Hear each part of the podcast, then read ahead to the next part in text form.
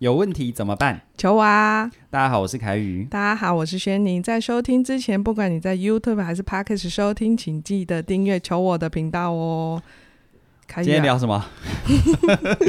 你刚换的那一口气，我想我要不要讲话呢？我要呼吸一下，我感觉到我刚刚快没气了。对。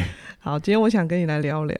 这我当了妈妈，这个频道听了很久，就知道了我有一个两岁的小孩。对，那我偶尔都要定时补充一下亲子的知识，啊，这是必须的。对对对，因为我身边真的就是第一次当妈，经验很不足。那我看到一篇文章在谈教养的分类啊，我在看的时候，除了想着我女儿，我还想到当主管的我要怎么领导部署啊，在教养的那一块，嗯，我打通了我领导的。的一个小小小小的天地，来来来，愿闻其详。嗯，我看到他教养的分类，在面对小孩，他分成四个分类。那你说是你说的是教养的态度，对不对？对对对对，他的四个四个方就是四个态度，有宽容式、权威式、忽略式跟独裁式。只要用名词，这样有点不 知道自己在干嘛，对不对？哎不，哎我，对啦，那虽然没有定义，可是。听那个还是多多少少可以想象哦，宽容哦，对对对，宽容是就是对，就是对小孩的的回应的需求是可以尽量的满足，但对他的要求是没有什么要求的，嗯、就是很宽容式的、哦。我会回应孩子，但我对他没什么要求。对啊，好，那权威式就是我对他没什么回应，就是对他的情绪回应这边比较少，uh. 但我对他的要求很高。哦、对.我就哦。啊，忽略式啊，这个名字很好，很好，就一一定都知道，就是没有什么情绪的回应，啊，对他要求也不高，就是忽略他，就，就让他保持呼吸就好了。对对对，活着就好。OK，然后再来就是独裁式，就是呃，对他的回应的需求是低，然后要求是高的。嗯哼。那我在想，这我今天来讨论，不是要说哪一个方向是好的。嗯。那我只是透过一些教养的方式，让我就是反思到，如果我们在领导上面可以跟。针对某一些人或不同的状态下面去做一些调整的做法，这样子。嗯嗯、那我先来讲讲我独裁式的经验好了，就是对小孩子需求是低的，那对他要求是高的。你会这样吗？我不会啊，嗯、但是让我否认的很快。对，你真的不会啦。对，这当然我想到就是我自己的成长经验啦、嗯。这不是我对我小孩，这是我对我，我自己怎么长大的、嗯。因为通常我爸妈那个年代就是没有在管我的情绪的，他通常就是我觉得他们也不会去想要，就真的不会去想。对，就是他情绪上面他没有懂得要回应。就是我还记得小时候就是你规定。什么时候功课要写完、嗯？几点要洗完澡？嗯嗯嗯、就是只有听话这件、嗯，没有第二句话不能含扣这件事情。然后就是不能说“我不要洗澡、嗯，我不要怎样”。然后这种话一出来，就是棍子先下来了。嗯、然后如果假设对于情绪上面，因为我小时候很爱哭，嗯、非常爱哭，他通常第第一句话就是“不准哭”。哦。再有第二声就怎样怎样怎样怎样。哦、所以我在情绪上面就是就是没有在交流。嗯。但是。要求上面就是他都会很到位的规定我做该做什么，不该做什么，你可以怎样，不可以怎样。这个我在小时候我真的是有一种，就是被就是独裁。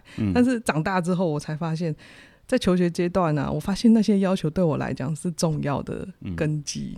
那些要求会让你，呃，至少在至少至少你你你是有规范能力的，对不对？嗯，我是有边界的，我知道。就是过，我不要不要讲那个过程，但是我至少知道，如果我今天对待一个人，我要有怎么样的一个边界。可是好像也因为这样子，有时候会比较容易委屈自己，对不对？对啊，就就不敢不敢表达自己的意见跟想法。对，因为通常小时候被表达就是那些情绪想法的时候，第一时间都是被打压的。对，一不小心就会把它投射在老板身上嘛。对啊，就觉得好像表达自己的想法，老板也会扁你这样子。我觉得。刚做就会觉得好像不能太太把自己说出来，或者太做自己，这样子就是对于权威者来讲，他们都会就是不是一件好事。就听起来好像就是非黑即白啊，啊要不就是我不重要，要不就是呃，要不就是要不就是我我只能这样子。嗯，对啊，好，好像没有那种真的在本质上跟大家一起合作啊，一起努力的空间这样子。嗯，没有，好，他比较少那种合作。因为，因为其实你的需求、想法，有时候其实不管孩子还是大人，有时候我们哭，或者是有时候我们有一些呃情绪的需求，也不代表我们要反抗，也不代表我们不配合。嗯，我只是希望我的难受能够被你听见，哦，或你能够试着来懂一下，嗯，对嘛？哈，对啊，对啊，对啊对对对对。OK，好啊，那刚刚讲的独裁的方式，那嗯宽容，讲到宽容啊，哦哦，你你要跳到宽容了，是不是？哎，对啊，哦，好，他跳跳太快吗？有有一点快，有点快。哦因为你刚刚讲到独裁，其实就让我想到我呃，大家知道我最近有推出一门新的线上课程，对，全全方位职职涯思思维。对，那这一门课里面，在领导的部分，我也谈到的有两个策略，嗯一个是开明策略，一个是强势策略。对，其实独裁式领导哈，就很像是我里面提到的强势策略。嗯，对啊，然后你刚才有提到一个，我很有感觉，嗯因为我们直觉会觉得对孩子的需求回应度低，要求高，嗯好像这就是一个全然不行的。对那，当然，事实上来说，对孩子在他成长的过程当中，回应他的需求，让他相信他值得被重视、值得被爱，这是重要的。嗯，好，然而，其实相对你刚刚有画一个重点，就是要求，也因为你有被要求过，对，所以你其实，在融入团体跟社会的时候，你比较有规则力，嗯，你比较有规范力，对，你比较不会太过于任性妄为，只活在自己的世界里不会，啊。你知道你要去跟人家他人对他人协作，对那那其实很多人会，我其实有想到，就是像我在上这一门全方位职涯思维的时候，很多人在刚开始，尤其我接触到一些他在职场的过程当中，嗯哦，他会有一点就是跟独裁的父母很像，就全有全无。哦，他在面对领导的时候，反正我说你就去做，嗯，再不然就走另外一个极端，就你里面有讲到的，好像就是哎。啊，里面讲到的有点像是我看一下哈，叫做宽容，就哦，哦都回应别人，那不敢要求。哎，对，好，我都我我觉得其实有时候我们在看待，就像你在带孩子，我说实在的一点，你会不会随着他慢慢长大，有些事情你开始有一点点独裁？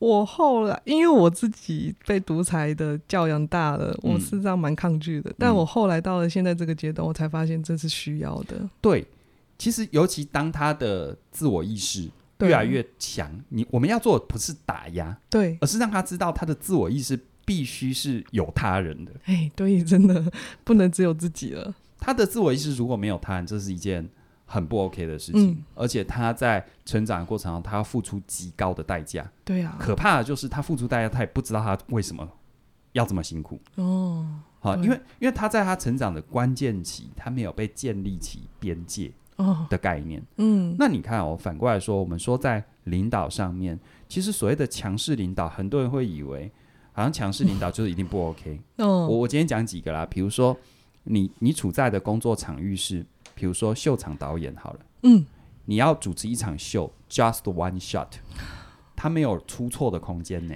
就是在那一秒要被发生，对，那你说我认识所有在那个领域里面的、嗯，每一个在现场执行都是强势，哦，那你说他这样不对吗？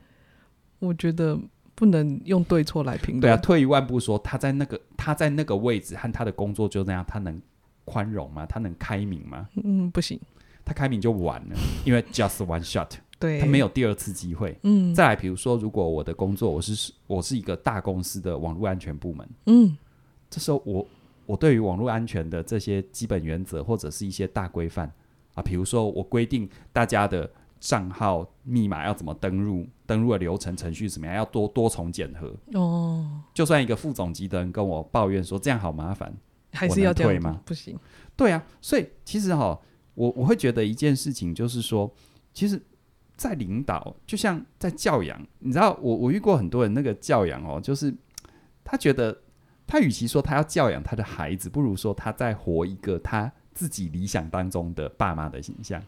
其实跟领导一样，对，与其说他在领导他的部署，不如说他是塑造一个他自己理想中的状态。嗯，但其实领导和教养的关键都在于你如何把团队带得更好，你如何把孩子带对对对对对，其实甚至于不是把孩子带得更好，是如何把家庭经营得更好。嗯，没错，无论你是一般家庭，还是单亲家庭，还是混组合、混合式家庭，嗯，其实他的目的应该在那里，对不对？对啊，所以其实我我其实都还没讲到后面，我只光想要独裁，我就猜很多人就会直觉觉得独裁一定不好。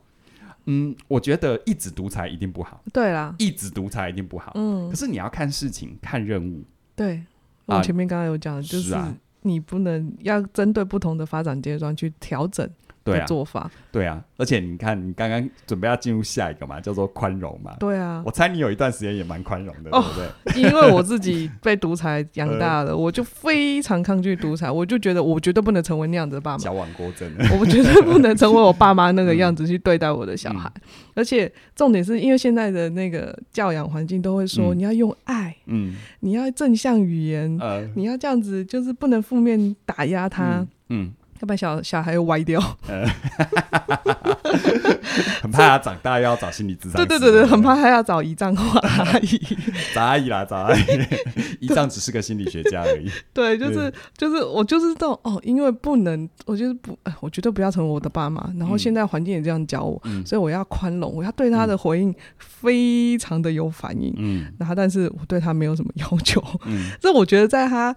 呃，零到一岁还没有什么自主能力的时候，嗯、我觉得这是可以的。嗯，这是一个连老师都验证说，嗯、呃，我女儿就是一个充满爱的环境里面，觉得她就是可以，就是一个充满爱长大的孩子，孩子这样子。嗯、但我有发现，这样子到了她长大之后，有点不太行。嗯、但我们等一下后面再讲。但是我我有发现，我会为了要抗拒独裁，嗯、然后也因为害怕，所以选择了一个。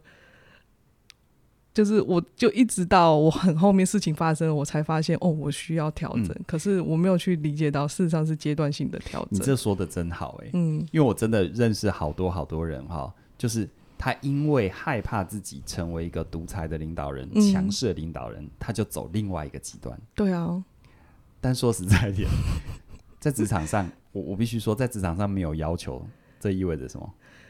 嗯，就大家就同乐会了，是吧？在职场上没有要求，比如说我我我我我们两个的关系好了啦，嗯、哦，你是我的部署嘛，对不对？对。你在工作上，我对你都没有要求。嗯。我每次录音完之后，我都不会跟你复盘，说嗯，这个我希望你接下来怎么样？嗯。有没有？啊，或者是哦，我最近好忙，我要管的事情好多，哦，然后我就我就我就好像要帮你承担这样子。嗯。啊，然后没有要求你要突破啊，你、哦、你觉得这意味着什么？这意味着，嗯，好像就都不用前进哎，好像都不用，不行，这样不行，对我来讲不行。来，划重点了，没有要求等于没有期待。哦，对，你在一个公司，你在一个组织里，嗯，除非你就打定日主意去混日子，对啊。但如果你是这样的人，我觉得我们内容你也不要浪费时间听了啦，因为我们就不会做事在跟你说话嘛。对，哦，我们的内容不是在跟你说话，嗯，我们就先预设状态就是。你在职场上就是想要实践人生的，嗯，那你你到了一个对你没有要求的环境，你不要以为那叫自由，那叫没有期待哦。哦对，那这个环境，你的老板、你的公司对你没有期待，那就等于没有发展哦。哦，所以没有要求等于没有期待，没有期待等于没有发展啊。那你来这里干嘛？哎、哦，这样就不知道自己要来干嘛了。对，所以你看哦，所谓很多人说啊，那有没有宽容式领导？就是。高度的回应部署的需求，但是对部署的要求很低，嗯、然后不要求结果。我说有宽容式，但没有领导。哦，你有宽容，但没有领导。领导的本质，他本来就是要，嗯、它领导的本质就是要提升整体的绩效，提升结结果的产生啊，提升相关人的整体绩效。嗯，我自己就前一阵子。呃，听过一个课程，呃，那个主讲者他就说，领导力的定义就是因为他的存在，让他周边的人的生产力全面提升。哦、这周边包含他的同事，包含他的部署，包含他的厂商，包含他的客户，嗯，包含他的老板。OK，是让他人通通都有产能出来。对，这才叫领导。对，所以所以你看嘛，如果在比较窄化定义的所谓的领导人，就主管跟老板。对部署没有要求，哦，你会对什么样的部署没有要求？我对我我对他没有想要有任何的期待，是不是就没有期待？对我没有想要对他有任何的，我讲白一点，我就有点要放弃他的感觉。对对，嗯、所以很多人以为他要去跟一个不管他的老板。嗯，但不管管有很多啦，对啦，他管你一堆细节，其实也蛮无聊的。嗯，但是他如果对你所谓的不管是等于他对你没有期待、没有要求，那我说实在，你在这里就没有发展。哦，对，因为你也没有其他的位置可以再前进，所以请不要追求你自己成为一个宽容式的领导者，也不要追求你要跟一个宽容式的领导者，哦，因为这都叫做没有发展。我觉得那个结果会好像就是大家都表面上大家都很好，但对啊，真的没有任何的公司没有任何的前景愿景。而且你看哦，回到教养，你刚刚说你对你的孩子，嗯，我自己在听你的故事，我刚刚就写下一句话，我说爱会让孩子长出信心，嗯，啊，会让他有信心，嗯，去面对这个世界，看待他自己，嗯，但是规范可以让孩子走得更远。对，没错，对不对？他没有规范，他就不会尊重别人，嗯，他也不会跟别人合作。对啊，而且他没有规范，有有些人在成长过程当中没有规范，嗯，他连自己错在哪里都不知道，真的，他他就很容易活在一种很委屈。其实，在他的主观世界是委屈的，嗯，他不知道为什么，因为他就是没有这样被被教导过啊。然后这个世界就他的主观世界就觉得这世界只跟他作对。哎，但他从来没有被被训练过，他不是活在真空。嗯、对，这个让我想到很多学员，怎么办？小声。对啦，嗯、呃，就是好，我们还是因为不管怎样，就是我们都有他人，嗯、所以我们就是就是合作上面，我们就是要规范这件事情。对啊，嗯、对啊，所以大家好，记得写笔记哦。没有要求等于没有期待，没有期待等于没有发展。真的，嗯，没有发展，这是你要的吗？对啊。好，那我们刚刚有谈完了宽容，嗯，那再来讲权威，嗯，听到这个权威啊，我自己就抗拒了。你你，我觉得你要讲清楚它的定义，因为权威的确会让人很多人有很多的投射。嗯，它的定义就是高度的回应他的需求，嗯，也对他要求高，嗯，这件事情要求高，我觉得要画很大的重点。回应高，要求高。对，就是我小孩到了现在一岁半到两岁，你可以感觉到他很聪明，知道找谁就有东西吃，嗯、找谁哭谁就会帮他这样子，嗯、反正用哭的就可以达到，就是他没有在管他人的，嗯、就是就是他有他的。嗯、但我就发现，我就开始觉得他好像没有界限了，然后他只要在学校情绪很大哦，他就不开心哦，他就会咬人，我就常常被学校老师去。约去聊一聊，妈妈，我们今天他怎么了？这样子，那过程中老师事实上有提醒我说，小孩的界限我们要有权威式的教他。嗯，那我真的就刚刚讲权威，我听到权威我就想，我要打压他吗？嗯、要回到我爸妈那个状态吗？嗯、但是要强迫他嘛。嗯、后来我真的做功课，我才发现，权威是我会，我可以依照他的状态，假设他今天吃饭不专心，嗯，那我就是要有条件明确的告诉他，你现在就是要吃饭，不能。要跑去哪就跑去哪，嗯、不能想要干嘛就干嘛。嗯、但是当他可以做到他自己，例如他。他最近刷牙刷的蛮好的，他就会，我就我就可以用很我一直做的很棒的宽容式告诉他说，嗯、哇，你刷牙刷的好干净哦，你都有照着巧虎的这样的的，就是应该说不是宽容式啦，就是你去回应他，你去给他正增强啦。对对对，我就是去有让他觉得他做这件事情是他做对了，对了，他，他做的很好。对，嗯、但他没有做对的事情，我还是得要明正的告诉他说，你应该要怎样，你现在要做好。嗯，所以我觉得就是我后来帮。他权威前面加了两个字叫支持权威，我就自己觉得好一点。嗯嗯、支持性的权威就是让他明确的有规则，嗯、知道自己他可以有想法，嗯、但是他还是需要跟他人配合。嗯、没错，其实你刚刚讲到这个，呃，我我知道你有我我看我我猜你看的那个资料，他应该翻译的吧？欸、对啊，对对对对对。我我看一下他的英文原语，哦，对，英文原语哦，authoritative。呃、uh,，authoritative，好难念哦。OK，的确啦，如果按照我们一般对于这个词的理解，它是权威。哦。可是事实上来说，我觉得要看它的定义会比较清楚。哦。就高度的回应，嗯，而也高度的要求。对。哎，这个在我的课程里面就是开明式的领导啊。哦。开明式的领导有一个重要的前提就是关注每个部署的发展啊。对。有没有？他是不是高度回应？对，可是领导的本质就是要要求。嗯，没错，对不对？我觉得要求是现在我一直在要自己要前进，要去进化，嗯、要去有意识的告诉自己，要求不是我真的呃、嗯、要做一些谩骂或者是做一些没有理智的事情。嗯、我是明确的告诉他，嗯，这个方向在哪里。而且哦，其实我很鼓励大家，如果你想要在职场上更上一层楼，或者发展的更好，走得更远的话，嗯，你无论是不是在领导职，无论你想不想成为领导职，你都要学会领导，哦，因为你一定要领导你自己。哦，领导自己，对，你在工作里辛苦了，你要不要回应自己的辛苦？要啊。可你要不要要求自己？还是要，要提升？要。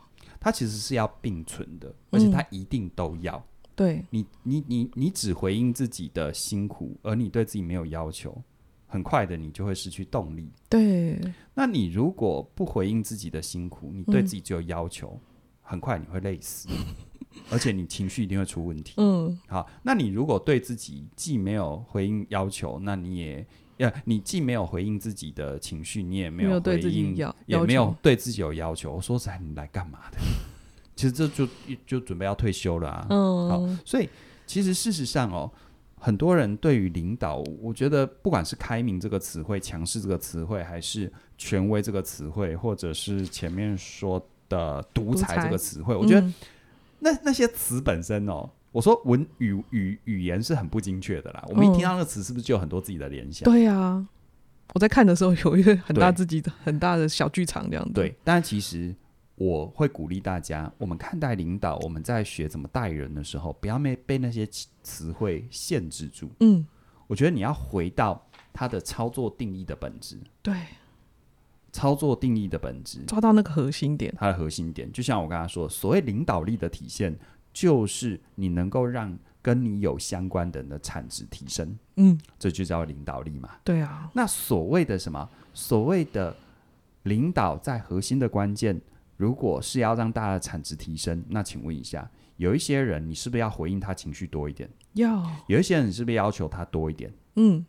有些状况底下，你是不是可以先忽略情？忽略情绪，先让眼下的危机度过。对对对对。但有些时候怎么样？有些时候其实要求他可以缓一缓，后面说。嗯。我先融合一下。嗯。所以你会发现，他必须是很灵活的。嗯。然后我必须讲哦，也有一些极端的状况。假设我是一个空降，我这里面就有一些老臣。哦。那这些老臣，他在这里的势力盘根盘根错节。嗯。我还没有本钱跟他们对抗。嗯。但我名义是他们的老板。这时候我对他们，其实某种程度上，我可能是要是宽容或者是忽略的。哦、我等他们自己犯错。哦，这个其实是你要说他很腹黑，也很腹黑；但你要说他是职场潜规则，也是潜规则。是啊，我觉得最重要、最重要一点就是说，因为我们过去都学生时代踏入职场嘛，嗯。啊，所以我们太容易想要追求一个正确的答案，对，套一个就能解的公式。对，但其实不是哦，职场不是这样啊，职场它是多因素、多元素的复杂综合起来，所以必须很灵活，嗯、甚至于你要像是那个什么，呃，伊隆马斯克常说的，他为什么能够完成这么多事情？他遵守第一性原理，就把所有的事情拆解到最最最本质的元素。嗯，比如说我要做一个汽车的燃料电池，哦，啊，那它里面的组成的基本元素是什么？我如果能把每一个基本元元素都优化，是不是代表我的制作成本整体就能够降低下来？对呀、啊，所以一样哦，在职场上的发展，不管是领导、被领导，嗯，不管是我要强硬一点，还是退让一点，嗯、还是我要开明一点，嗯、我现在是要用威胁还是利诱 啊？嗯、我现在是要创造愿景，还是要恐怖诉求？哦，没有不能做的事，嗯，关键在于何时做。更重要的关键在于，你有没有足够的认识自己。对，因为如果你不是那样的，你硬去做那个，我觉得也不用。也，嗯，职场它永远只是人你生命的一部分，但这个这个部分却还蛮能够决定性的影响你的生命的全品质啊。因为很大一部分，这已经是很大一部分了。对，所以我说，它其实职场的真正的核心是，它应该为你的人生服务，嗯，而不是倒过来。而不是倒过来。嗯，那如果回到他为你人生的服务的这个角度，事实上来说，它是一个你必须要很灵活策略运用的一个环境。对，它算是你人生的一个我自己的态度，就是它是一个人生的实验场。生命的议题永远比职场的议题大。嗯，可是你必须要有个实验场，否则你拿生命去做实验的话，你要保证有下一辈子。就看你信什么了，对不对？对对。可是如果职场，你看哦，以现在的职场来说，你的同事是不是会轮换？对啊。你的好了，就算你在一个相对稳定的公司，嗯、大环境也会变。对，你其实可以用这里面不断不断的去测试自己在思维上的极限，在做事能力上的极限，在在弹性的极限，嗯，啊，甚至于自立门户的极限，哦，跟别人配合的极限，嗯哼，好，掌控事物的极限，理解人的极限，嗯，当这一切把它融起来，回到你的人生，我觉得人生很精彩。对，我觉得人生会非常非常非常的精彩，因为那种利益、那种最大冲突的事情，你都能够坦然面对了。嗯，那更不要说，其实人生有很多部分，人人生有很多部分，它其实，比如说，就像多数时候我们面对家人，其实没有，这不好说了。有些家人蛮多利益纠葛的。嗯，嗯，但我我必须说，它其实是一个。很好的一个实验场域，嗯哼，这样。这你刚刚在聊，就是让我想到，就是我在教养上面啊，一开始我觉得就是大家不要被一个名词标签住了，嗯、就是一开始就是我就是被标签住，所以我到他到他开始一些情绪出来，或者是开始界限不见的时候，我还是期待着用原本的方式，用原本宽容式的方式对他回应很好，但我没有对他要求的期望这样子让他。讲白话文叫做“我希望一直当他的朋友”，嗯，可是我却忘了爸妈这件事情，要先有爸妈。我听过一个长辈是他说的哦，他说：“你如果一直想要当你的孩子的朋友，你的你的孩子哈会，你的孩子不见得会多一个朋友，但很确定他会少一个爸妈。”对，嗯，但我那时我这我觉得在这个调调整的过程中，我就是让我自己，当然一定会有很像跷跷板，就是突然间不知道自己啊。到底用对了没？还是会什么样子？但是就是一个平衡的过程。对啊，就是要让自己左边试试哦，是这个哦，对他要求现在到哪里可以试一下嘛？只不要觉得只有一个方式，然后用到底，要用到等到他十八岁，他十八岁就来怨我了吧？哎，谁当父母不迷惑？对啊，谁当领导不迷惑？每个人都是这样子，真的。哦，我觉得，我觉得反而是我反而反而是在过程当中。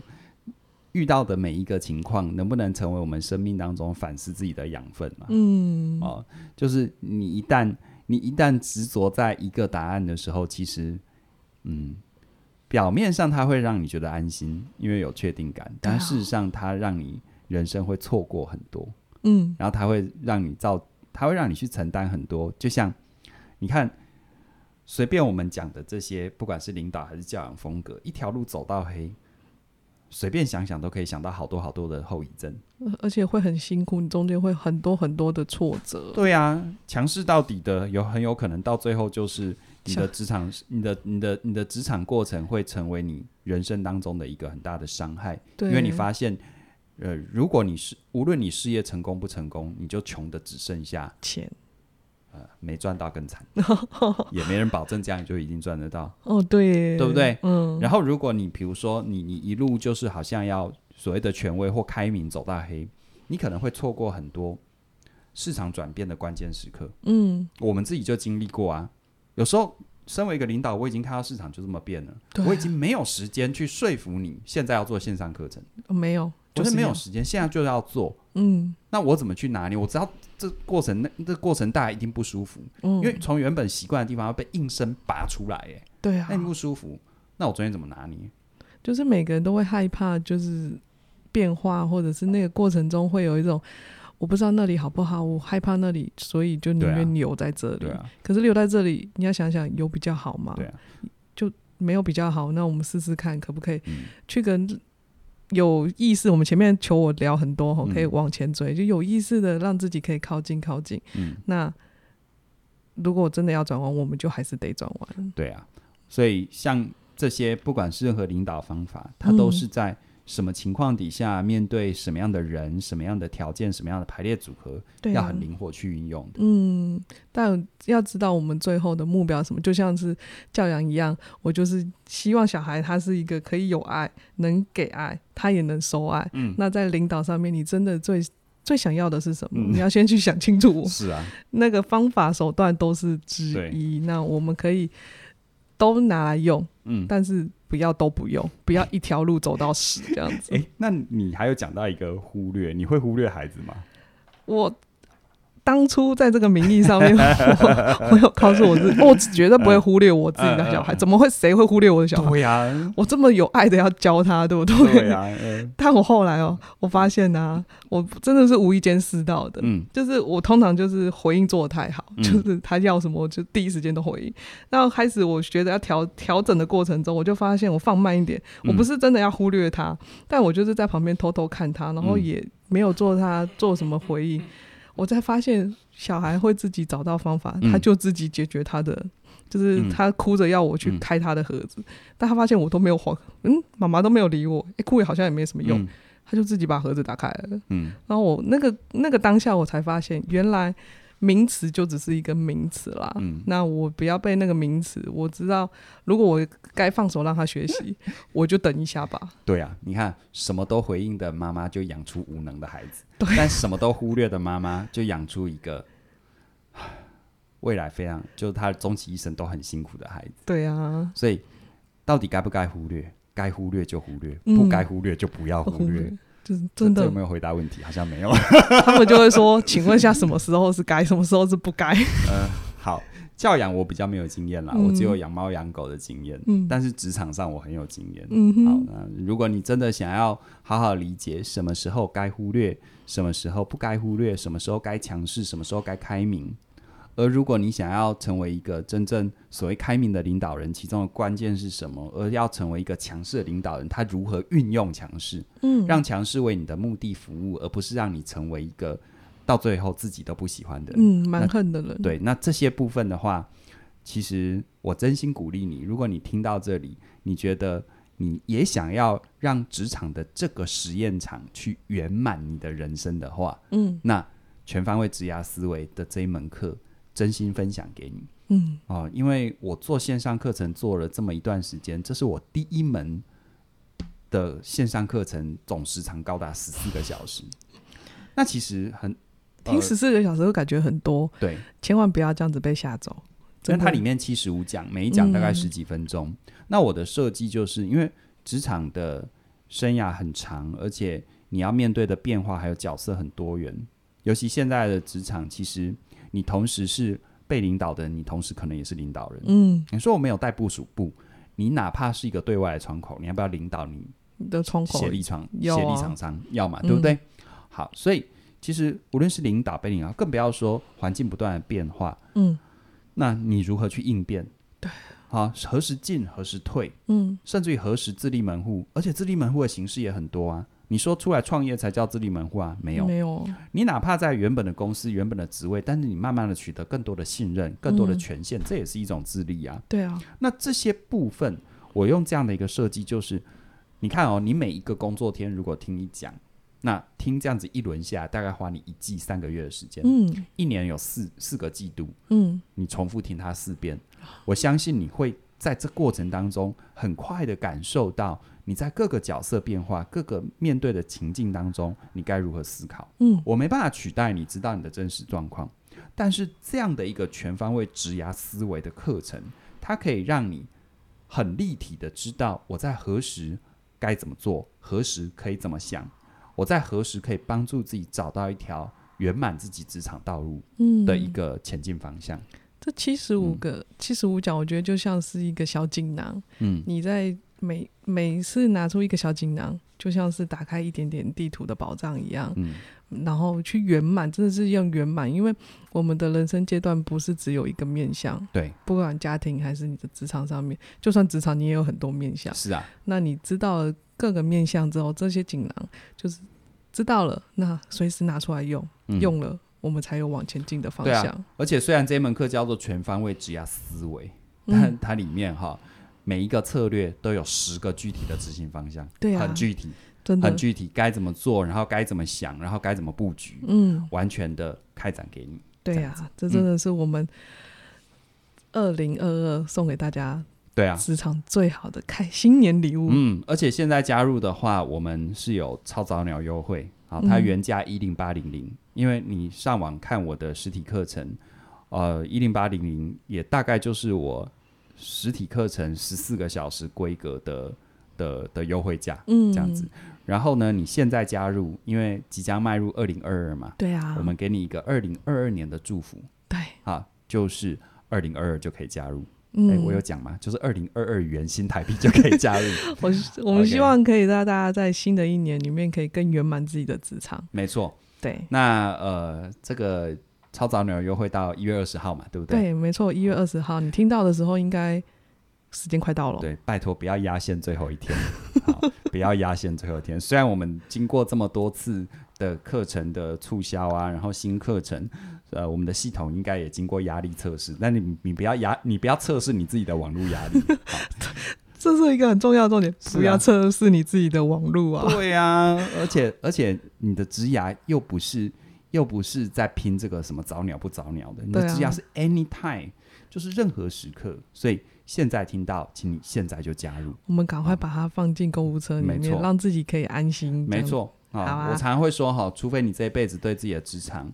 对自己的发展没有任何的盼望，那我跟我说的就跟你无关。只要你对于自己的未来发展有那么一丝丝希望，这一门课就是你不能够错过的。真的，嗯、那你如果对全方位职涯思维有兴趣的话，可以在课程的说明栏点开来，我们有呃那个课程的连接。那欢迎你的加入哦。我们今天就聊到这边喽，谢谢，拜拜。拜拜。